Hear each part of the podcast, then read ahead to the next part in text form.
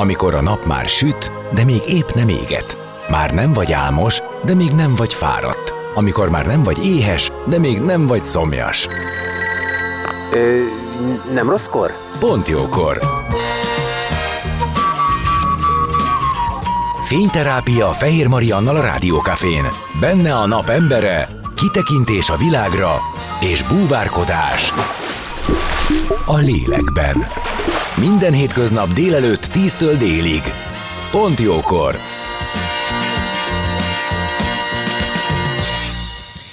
Szép napot mindenkinek! Már is kezdődik a Pontjókor Lugosi Ali klarinét művész, operatőr, vágó a napembere, aki egyébként néhány hete a Rádiókafé csapatát is erősíti. Kiskora óta a zenének élt, de hamar rájött, hogy sok minden érdekli, szeret több lábon élni. 2013-ban vették fel a Bécsi Zeneakadémia különleges tehetségek osztályába klarinét szakra, ahol lehetősége nyílt 2015-től operatőr vágóként is tanulni, és 17 2017-ben végezni. 2014-ben nyerte meg a Virtuózok első évadát, azóta több mint 900 koncertje volt 33 országban. És most itt lesz, és beszélgetünk ebben az órában róla, az életéről, és egyébként az új munkájáról is. Maradjatok ti is! A napembere. Most jöjjön valaki, aki tényleg valaki.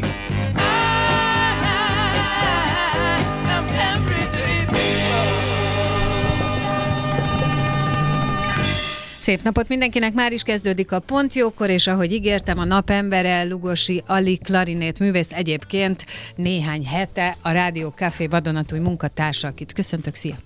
Szia, szia! És azt mondtam, hogy beszélgettünk a te életedről, a lábaidról, hiszen a zene mellett, ami egy nagyon-nagyon fontos lábad, a mellette kifejlesztetted ezt az operatőr vágó ö, irányt is, és ugye mi ezért vesszük hasznodat, vagy hát nekünk ezért ö, leszel, vagy vagy a munkatársunk, de ami nagyon fontos, hogy ö, a te életedben van egy olyan vonal is, hogy te egy örökbefogadott gyerek vagy, Igen. és ez azért nagyon érdekes, mert hogy valahol olvastam azt, hogy a családból hozod a zenei tehetséget, hogy kb. beleszülettél ebbe, és hát nyilván a környezet az, az téged körbevett ilyen szinten, de azt nem lehet mondani, hogy biztosan a véredbe hordozod ezt a dolgot, mégis, ugye nagy tehetséged van, és azt mondtad, hogy te nagyon szívesen beszélsz erről. Tehát nem tabu a te életedben ez a téma. Pontosan, hát tulajdonképpen a szüleimnek van három vérszerinti gyermeke, mindannyian zenészek, a testvéreim. Igen, tehát, tehát úgy érkeztél ebbe a családba, hogy negyedikként. Így van, így igen, van, és már, már mindenki, tehát a bölcsőbe te ezt hallgattad. Hát tulajdonképpen igen, mert 96-ban nekem meghalt a, a nagypapám, akit ugye természetesen ezáltal nem ismerhettem. Őt egyébként ő, Alinak becézték, és amikor én még tervben voltam csak, akkor a szüleim vásároltak egy bibliát, mert nekünk elég komoly kötődésünk van uh-huh. a valláshoz, Vásároltak egy bibliát, majd beleírták a nevemet, és így célirányosan öm, kerestek engem tulajdonképpen. És hát a, a történet az úgy szól, hogy egyik ö, nap megszólalt a telefon, mivel a szüleimnek le voltak adva különböző alapítványoknál, kórházaknál uh-huh. a telefon, hogyha születik egy újszülött kisfiú gyermek, akkor ők arra bármikor öm, vevők lennének. Hát ö, ez voltam én, 99. február 14-én láttam meg a napvilágot, és két napos koromba fogadtak örökbe. Ö, egészen a két nap alatt csak sírtam, és mikor megérkezett az édesanyám, akkor ő tulajdonképpen fölvett engem, és hát erre nem emlékszem, de ez, ez egy csodálatos érzés azért, még mesélve is, hogy, hogy be, befészkeltem oda magam a, a nyakához, és, és kész teljesen megnyugodtam. Uh-huh. Szóval utána abban az időszakban készítettek a szüleim saját lemezt, szám szerint kettőt is, és um, tulajdonképpen tényleg infúzión kaptam az uh-huh. anyatejben a, a zenét, mert állandóan azt hallgattam, hogy a testvéreim zenélnek, gyakorolnak, próbálnak, anyukám is őket, anyukám egy nagyon jó menedzser forma egyébként, és ő, ő menedzseli nagyon sokunknak a családban az életét, és segít a mai napig bennünket. És tulajdonképpen ennek a szépsége az volt, hogy hogy én ezt a, ezt a gyakorlási részt, ezt a belső műhely munkába születhettem bele. Igen, igen, én is ezt azért mondtam, hogy feltehetően, nem tudom mennyivel idősebbek a testvérek. Jóval. Jóval? Igen. Na, tehát akkor te, téged tényleg teljes mértékig kör, körbevett a, Abszolút. a zene, a hangzás. Ö, úgyhogy nem is tudom, hogy ilyenkor marad-e más választás, mikor a művészet ilyen szinten jelen van.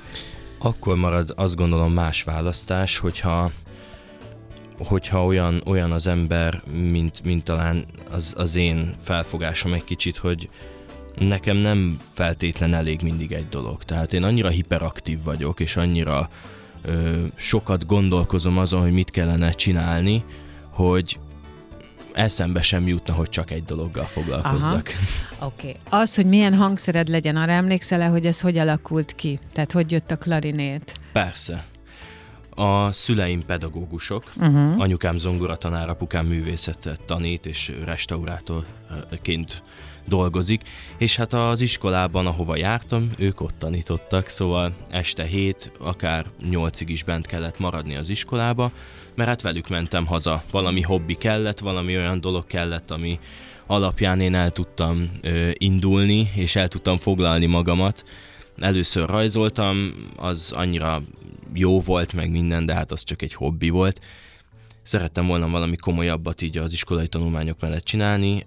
Elkezdtem kosarazni, mert elég magas voltam az osztályban, de, de valahogy sehogy sem ment. Azt mondta a kosártanárom édesapámnak, hogy Lacikám, ne aggódj, még bármi lehet belőle.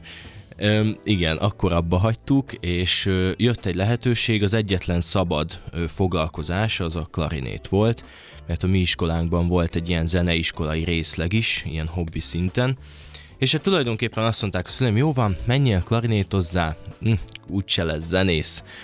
De első év végén ö, anyukám ö, zongorán kísért a vizsgámon, és akkor mondta, hogy hú basszus, tehetséges a gyerek. Innentől nagyon komoly figyelmet fordította arra, hogy én hogyan gyakoroljak, uh-huh. miket csináljak, milyen versenyekre menjek, hol tanuljak, kinél tanuljak. Jó, tehát ha jól értem, azért ebben erőszak nem volt, tehát ezt te magad választottad, és aztán nem. kiderült, hogy ez, ez, ez még jól is áll, és tudod ezt csinálni, és tehetséges Igen, vagy. Egy picit csak a körülményekre azért hagy térjek vissza, mert az engem borzalmasan érdekel, hogy mondtad, hogy jóval idősebbek a testvérek, akkor ilyen értelemben neked korosztályos mm, társaságod otthon nem feltétlenül volt. Tehát azt gondolnám, hogy akkor jó nagy figyelem, figyelem került rád, hogyha a többiek nagyobbak voltak, ők már élték a saját életüket, tehát hogy gondolom, hogy a szüleidben egy olyan vágy volt, egyébként nekem is van pontosan egy hasonló történettel, egy nagyon jó baráti, ö, nagyon jó barátaim, akik a három vérszerinti gyerekük után nagyon vágytak egy, egy, egy, egy negyedik gyerekre, akit aztán örökbe fogadtak. Ott nincsen olyan, nem volt olyan nagyon nagy a korkülönbség, de hogy ott a fókusz nagyon, nagyon ott volt. Uh-huh hogy, hogy mi az, ami, ami, amit belőle ki lehet hozni, tehát mi az, ami a tehetsége, mire kell figyelni, mert ugye valószínűleg ez máshogy van, hiszen itt, itt bármi lehet.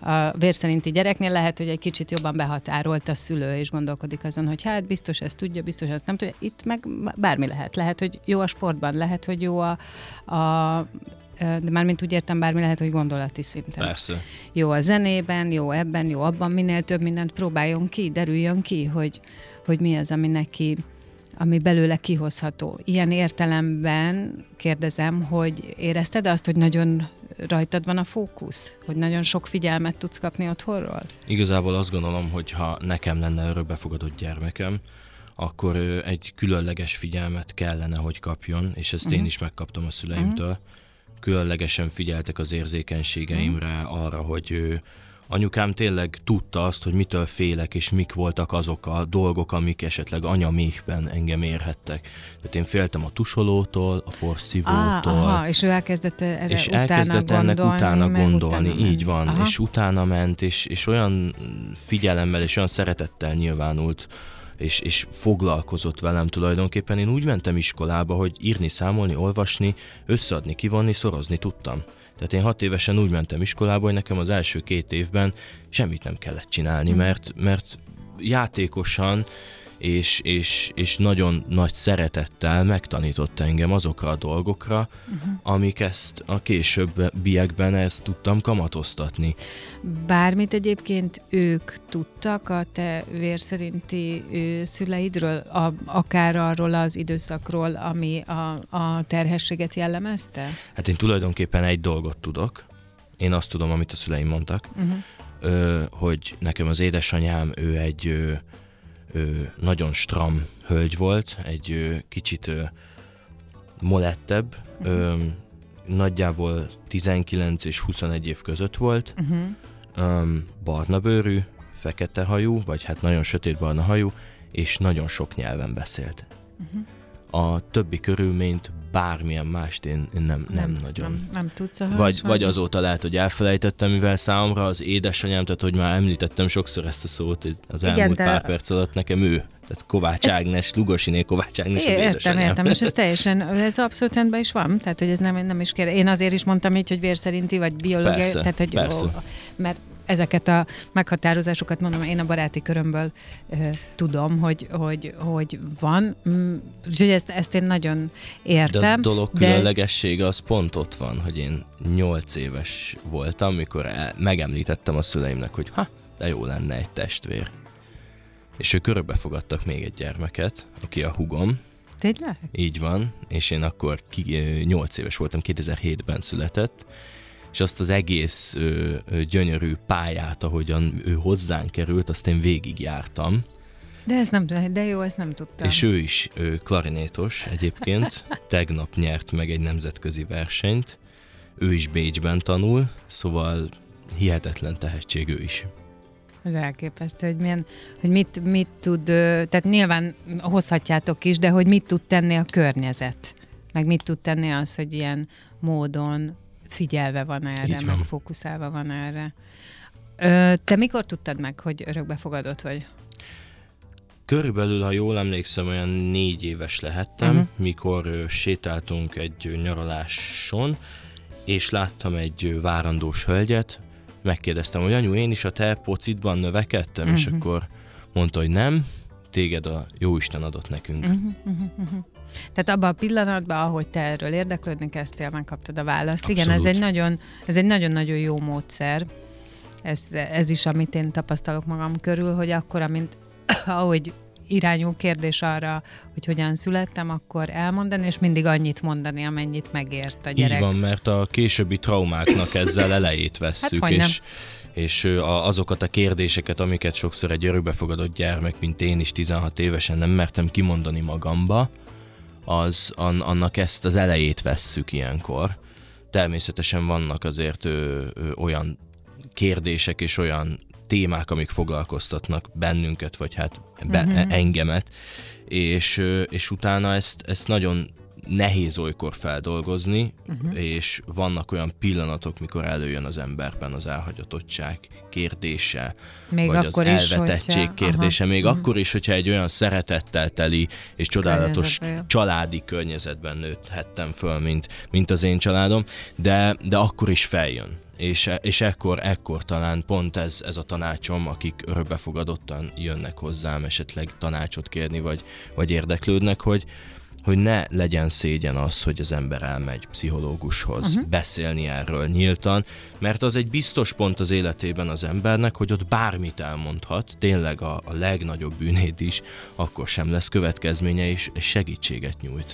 Hát meg az, hogy az érzéseinkről beszélni azért nem egy olyan ördögtől való dolog, és azzal, hogy kiteszed, és valaki meghallgat, igazából abban a pillanatban az, az, az, az le, lehet jobb.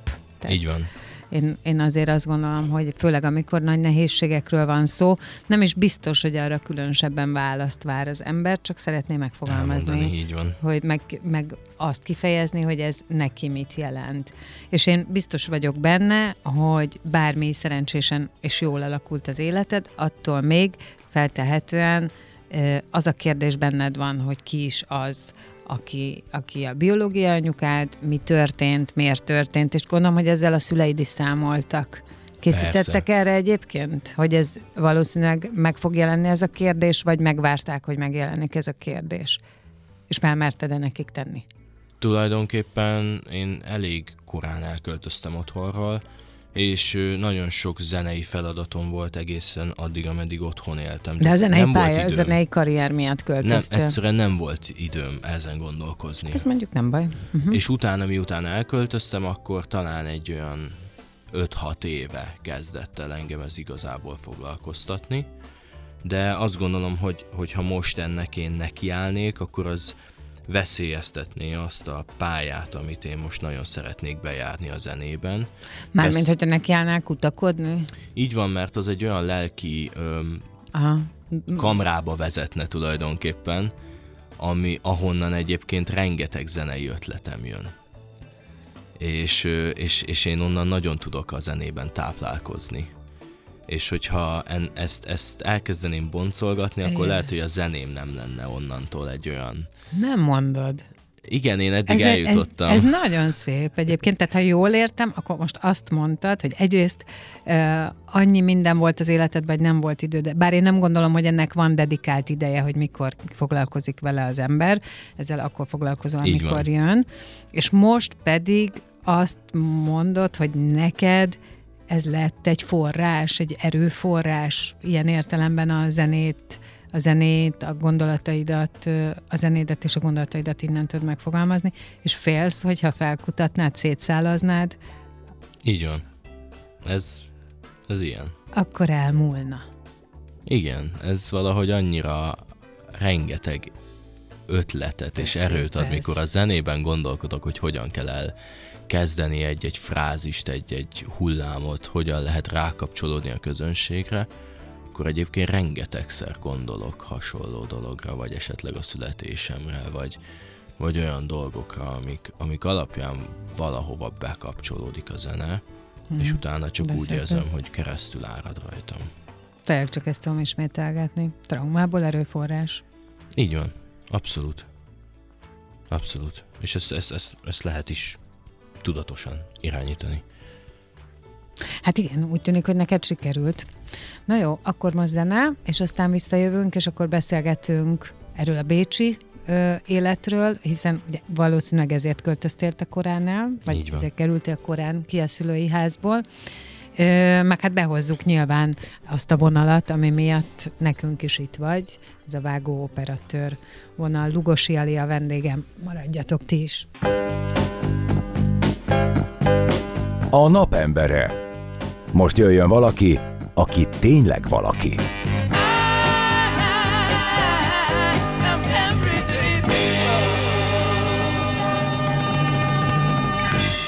Szép napot mindenkinek, már is folytatódik a Pontjókor, és vendégem továbbra is Lugosi Ali klarinét művész. Szóval beszélgettünk arról, hogy egy picit az életed körülményeiről. Te egy örökbe fogadott gyerek vagy, akit egy család nagyon vágyott, és kettő napos korodba fogadtak örökbe, nagyobb testvéreid, és egyébként a, a zenepedagógus szülők miatt téged körbevett a zene és a művészet, és aztán úgy is alakult, hogy tíz éves korodban, ugye tíz évesen te már klarinétoztál, addigra ez kiderült, hogy ebben te tehetséges vagy, te ezt szereted, akarod, és talán 14 évesen, vagy mikor kerültél Bécsbe?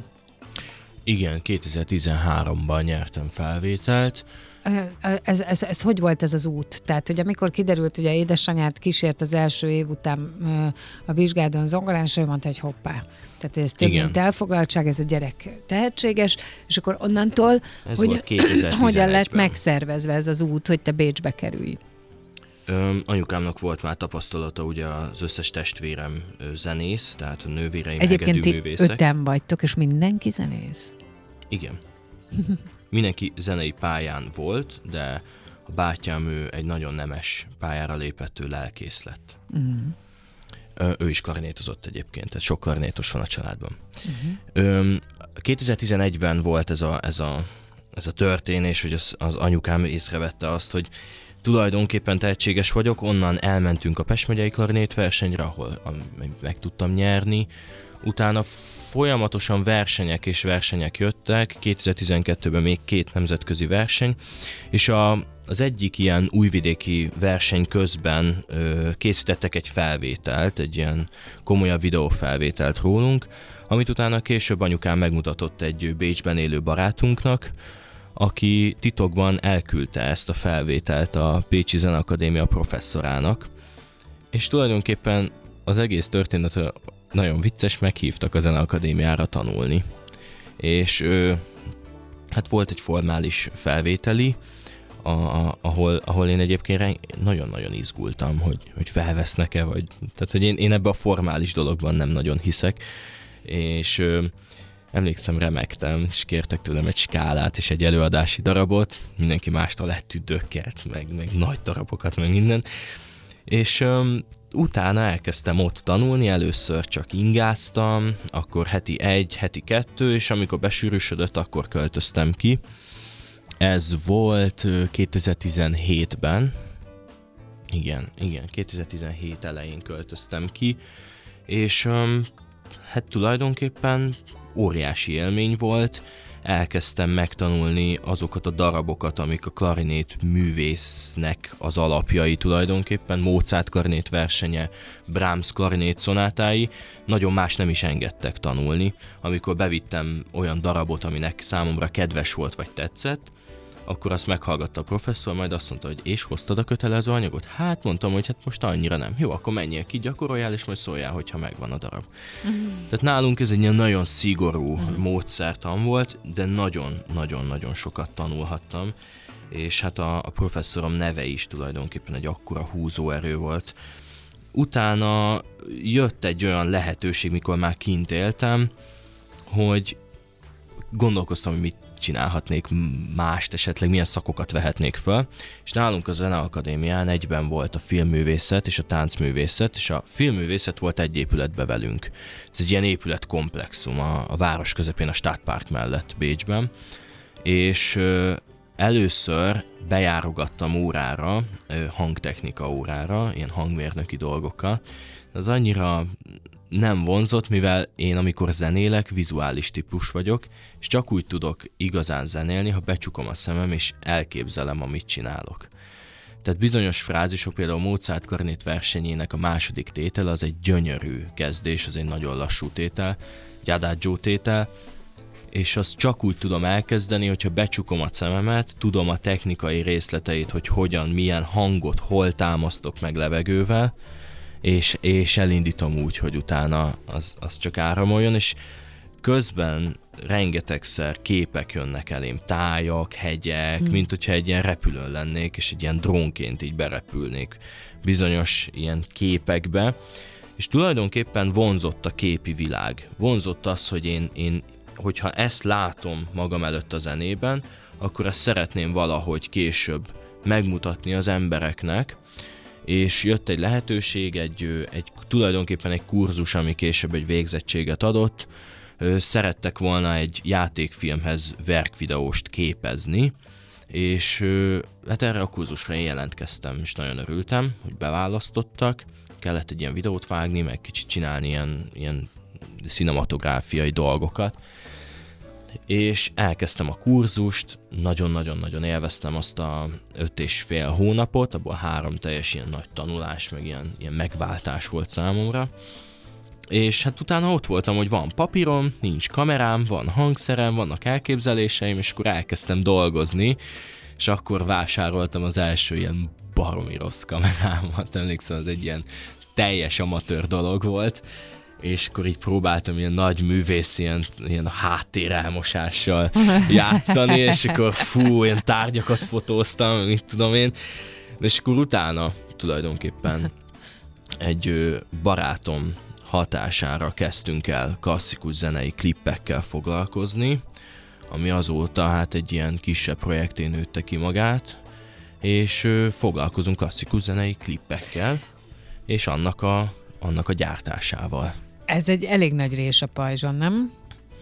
Így van. Illetve, még ami eszembe jut erről, hogy ez valamilyen módon hogy mondjam, tehát hogy tágítja a közönséget, vagy tágíthatja a közönséget, de segítheti az elérését a közönségnek. Illetve az egy nagyon fontos dolog, hogy a felnövekvő ö, utánpotlás generáció, most bocsánat, hogy ezt így mondom, de hát akik a komoly zenében, vagy klasszikus zenében ott vannak, és, és jönnének, mint tehetségek, nekik a bemutatása is nagyon fontos lehet, és arra ad mondjuk Pontosan. adhat ez teret. Erre is óriási lehetőség egyébként a virtózok, Igen. akiknél szintén dolgozom. Uh-huh. És, Hát ha már megnyerted kétszer, akkor miért is ne? Így van, és, és pont, pont azt láttam, hogy, hogy a virtuózok hatására rengeteg ember, tehát hogy pont egy hónapja fejeztük be a műsort, 26, lassan egy hónapja fejeztük be a műsort, azóta több mint 8000-en követtek be, uh-huh. és az egyik videómat megnézték 750 ezeren. Uh-huh. Szóval az volt nekem egy olyan dolog, hogy, hogy fú basszus, ez egyébként érdekli az embereket. Igen. Maga a szóló művész, tehát ne, a klasszikus zene mind ö, szimfonikus zenekari előadás, mind opera, mind, mind bármilyen kortás projekt, az érdekli az embereket, de sokszor egy szóló művésznek annyira nehéz érvényesülnie. Én ezt megértem. És ez Azt nem tudom, hogy pont. miért egyébként. Miért? Hierarchizált ez a világ? Nem feltétlenül, én azt gondolom, hogy rengeteg sztár van már mostani ö, helyzetben is, és a mostani világban is. Vannak olyan klarinét sztárok, akik, akik nem feltétlen olyan szakmaiságot képviselnek, mégis a természetük és a zenéjük annyira megnyerő, hogy, hogy meg jókor voltak jó helyen. Tehát a pont jókor, az tulajdonképpen pont jókor voltak azon a helyen, azon a versenyen, ahol lehet, hogy a szakma nem volt olyan erős, ők nyerték meg, de ott volt egy olyan menedzser, és ott volt egy olyan segítő, akik hirtelen meglátták a lehetőséget, és egy év alatt felfuttatták őket. Na hát igen, hogy itt is nagyon-nagyon-nagyon nagy hangsúlyt kell fektetni arra, hogy, hogy megjelenések legyenek, hogy milyen megjelenések. Az hogy, igényesség nagyon fontos. Így van, de hogy, hogy legyen, ezt, legyen ebben vagy önmenedzselés, vagy valaki vigye ezt a menedzselés.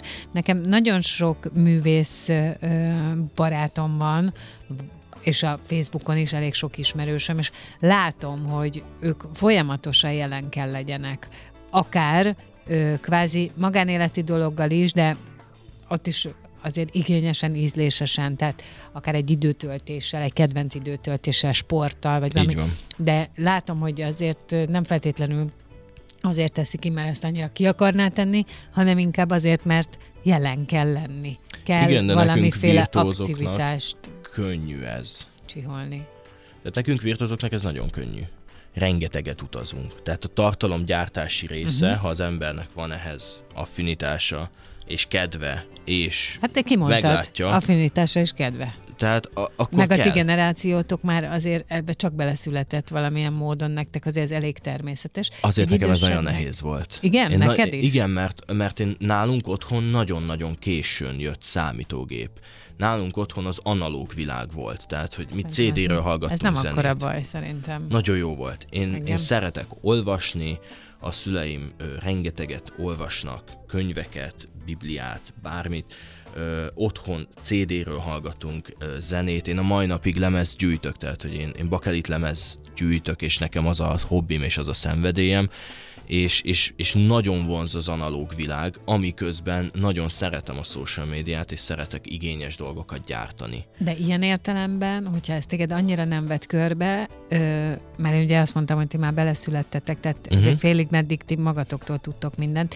Neked az erre való rátanulása, megtanulása dolgoknak hasonló volt mondjuk, mint egy én generációmban lévőnek? Én nagyon sokat küzdöttem, és a mai napig küzdök bizonyos szavakkal, szlengekkel, szakszavakkal. Tehát, hogy az, a- az, hála Istennek szívacs az agyam, tehát amit egyszer elmondanak, azt nagyjából megjegyzem, és, és a gyakorlatba próbálom ültetni, de azért, azért nekem jóval többet kellett tanulni, mint azok az influencerek és azok a social media menedzserek, akik most tényleg nagyon nagyot mennek a social médiában. De az megvan neked, tehát arra van gondolatod, hogy hogyan kell tartalmat gyártani, milyen tartalmat kell gyártani, hogyan kell felfuttatni. Így van. Hallod? ez, Nagyon ez, remélem, mert mint mondtam, te, te most hozzánk tartozol.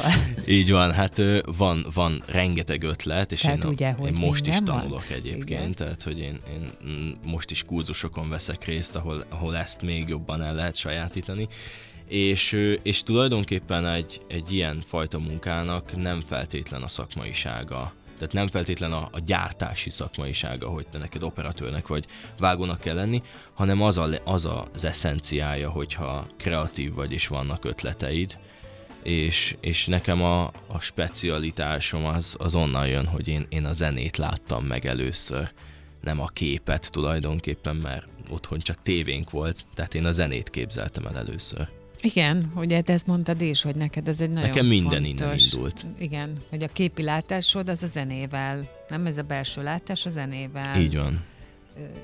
Jön. És ilyen értelemben érdekes, hogy aztán utána lett egy olyan lábad, vagy életed, amiben meg akkor, akkor itt a való világban te mit, hogyan jelenítesz meg, mit, hogyan mutatnál meg, ez a kérdés.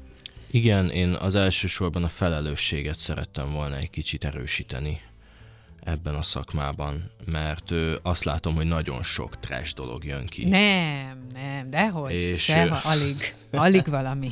És azt gondolom, hogy rengeteg olyan érték van, amit Igen. még meg kellene mutatnunk, és, És, és azt kellene erősítenünk.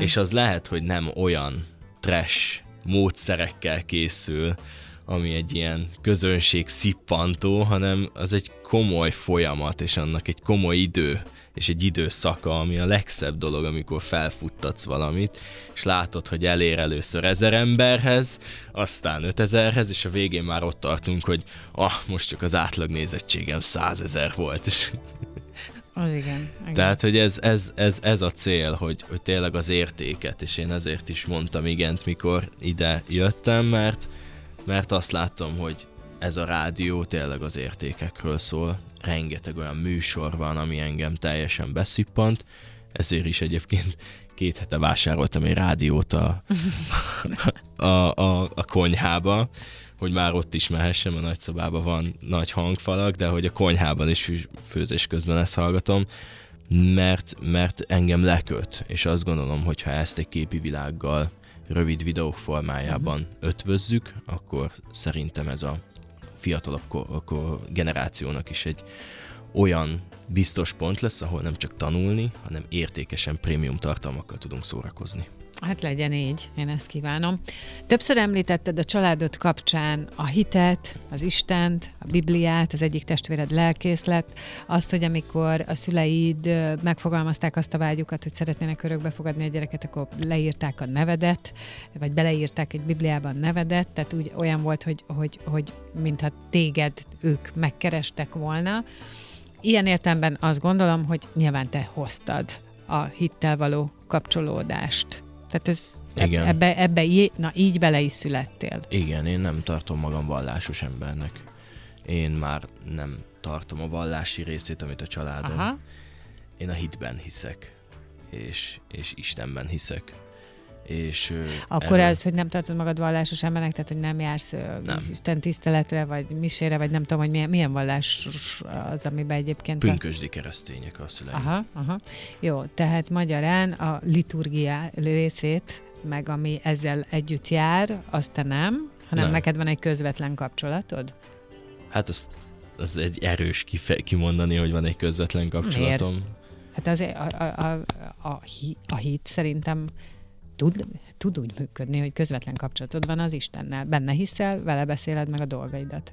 Akkor, akkor ez, ez ennek az értelmezésében igen. Igen, nekem, nekem én a mai napig gondolok, és, és van, amikor akár egy, egy szabad ima formájában megfogalmazok dolgokat, és komoly ö, gondolataim vannak Istenről, de azt gondolom, hogy a vallás nem minden részében Uh-huh.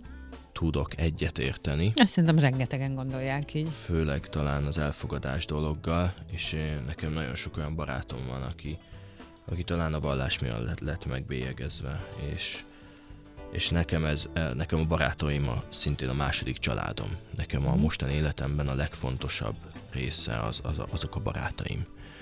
És hogyha őket nem bántják, vagy esetleg nem tudják elfogadni, akkor, akkor én, én ahhoz, ahhoz a dologhoz és ahhoz a, az identitáshoz, ahhoz a, az eszméhez nem tudok csatlakozni, mert elsősorban úgy gondolom, hogy számomra a legfontosabb a szeretet, és ez, ez egy ilyen elcsépelt szó, de örökbefogadott gyermekként azért meg, megéli az ember azt, hogy mi is igazából a szeretet és a feltétlen szeretet. És ennek az eszenciája, mikor, mikor emberek egymást feltétlenül semmilyen fajta mögöttes cél nélkül egy, egyszerűen csak szeretik egymást és elfogadják egymást, mert a szeretetben annyiféle szó még elbújik, és annyiféle értelmezés még van.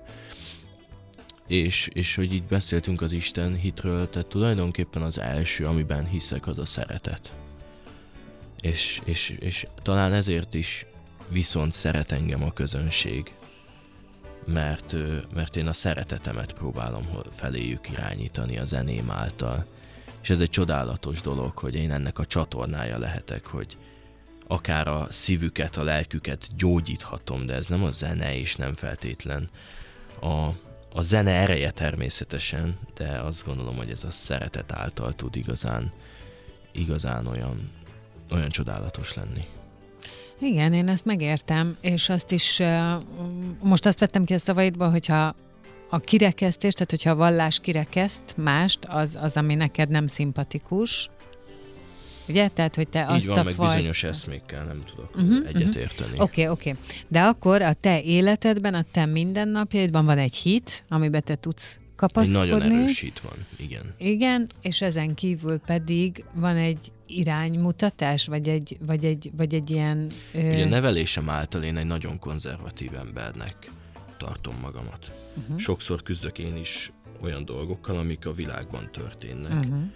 és sokszor a konzervatív énem az, a, az az erős, nagyon szigorú. Hiszen, ez, nem hiszen ezt, ezt ismered, igen. Nem sokszor fogadnál, de a környezetem, a párom, a barátaim olyan csodálatos emberek, hogy ezt egy pillanat alatt el tudják velem felettetni és teljesen... Tehát puhít rajtad a saját környezetet? Nem csak puhít, hanem teljesen velőből meg tudja változtatni a gondolkozásomat bizonyos dolgokra. Mert egyszer csak az ő általuk mutatott és példaként föltett életbeli dolgok olyan erővel rendelkeznek, amik, amik a rosszat azt hirtelen megváltoztatják, és, és azt érzem, hogy, hogy, hogy igenis értéket képviselnek, és igenis ők emberek, és az emberi szeretet az, az ezen alapszik. Hogy... De a változásra való képesség az szerintem fontos, vagy a változásra való hajlam. Ugye az, hogy nagyon mélyen beült ö, hitrendszereket vagy gondolatokat meg tud változtatni egy élő kapcsolat, és egy élő kapcsolaton keresztüli tapasztalat, az, az fontos, mert az azt jelenti, hogy képes vagy beengedni újat. Így van. Így van. És úgy nagyjából szerintem így ez most a túlélés záloga.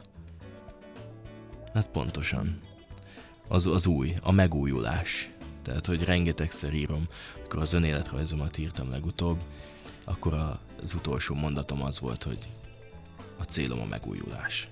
És ez a célom, hogy folyamatosan meg tudjak újulni, mind kreativitásban, mind emberi szinten, mind magánéleti szinten, Viszont egyáltalán nem tartom rossznak, hogy vannak ö, bizonyos mélyről jövő és becsatornázott konzervatív van. értékek, amikhez meg vissza tudsz Ez nyúlni. Tehát, hogy én, nagyon igen, jó az alap. Igen. Nagyon jó, nagyon jó az agyag minősége az már az én dolgom, hogy abból mi, milyen vázát formálok. Én igazából ezen, ez, ez az, amit sokszor hiányolok, hogy tehát azt, hogy nem lehet megérteni, hogy, hogy, hogy a sok sokszínűség, tehát gondolati szinten is, ideológiai szinten is, tehát hogy nem, nem kocka, és ez innentől idáig terjed, hanem hogy vannak, vannak nagyon fontos alapok, amikhez visszanyúlunk, és ott van, de vannak dolgok, amikbe pedig az új felé tudunk tekinteni. Én, én, én, Igen. mindig ezen morfondírozom, hogy ezt hogy nem értjük. Ez nagyon-nagyon-nagyon érdekes, és nek, én ezen nagyon sokat gondolkodom otthon, rengeteg főzés közben, vagy, vagy bármilyen szabadidő tevékenységem közben. És talán ez az, ami igazán mozgatja az életemet. Hát igen, a... mert ugye így akkor nem vagy bebetonozva. Igen, és, és nem vagyok egy szűklátású ember, és nekem pont ez a lényeg, hogy a szűklátásomból és abból a konzervatív szűklátási életből egy kicsit ki tudjak lépni. Na most azok után, ami itt vár rád, és még nem tudod, hogy hogy leszel befogva napi 24 órában, de szerintem majd törekedni fogunk rá itt, mint műsorkészítők, hogy mindannyiunkkal foglalkoz. Amellett a zene hogy fog megférni, illetve a zenei karrier? Mi ez most a, milyen most a rövid távú terv, hogy most hol a fókusz? Hát a rövid távú terv az alapvetően az, hogy szerdán megműtenek a kezemmel. Ez elég rövid távú valóban. Igen, utána egy komolyabb felépülési folyamat fog kezdődni, ezért is örülök, hogy más területeken is úgymond el tudok helyezkedni, mert most a, a zene az Mhm. Ez egy, mennyi időre vesz ki a zenéből? Hát minimum egy hónap, maximum egy év. Azt mondják, hogy egy év múlva fogom visszakapni a teljes mozgás koordinációját a kezemnek. Ö, de én március 22-ére bevállaltam egy koncertet, szóval attól egyáltalán nem tudok elszakadni a zenétől, nem is szeretnék, de most egy kicsit alkotási folyamat fog kezdődni a, az én életemben, és az eddigi publikálatlan anyagaim, akár uh-huh. am, amik mesterkurzusok, vagy olyan az elmúlt tíz év során lejegyzett dokumentumok, amik különböző metodikákkal foglalkoznak a klarinét művészi életen belül, mint légzés, gyakorlás és a könnyű darabok, vagyis a darabok könnyű megtanulásának a módszere, azokat szeretném az elkövetkezendő egy évben így finoman publikálni. Na, hát nagyon sok sikert kívánok neked. Köszönöm. És azért ugye mi fogunk találkozni, és remélhetőleg előbb-utóbb a Rádió Café ö, hallgatói, illetve a social médián követői is látják majd az alkotásaidat. Remélem én is. Köszönöm, hogy itt voltál. Köszönöm szépen a meghívást. Lugosi Eli klarinét művész, egyébként a Rádió Café social media menedzsmentjének az új tagja volt a vendégem. Itt a Pontjókorban zene jön, hírek, és aztán jövök vissza, maradjatok ti is.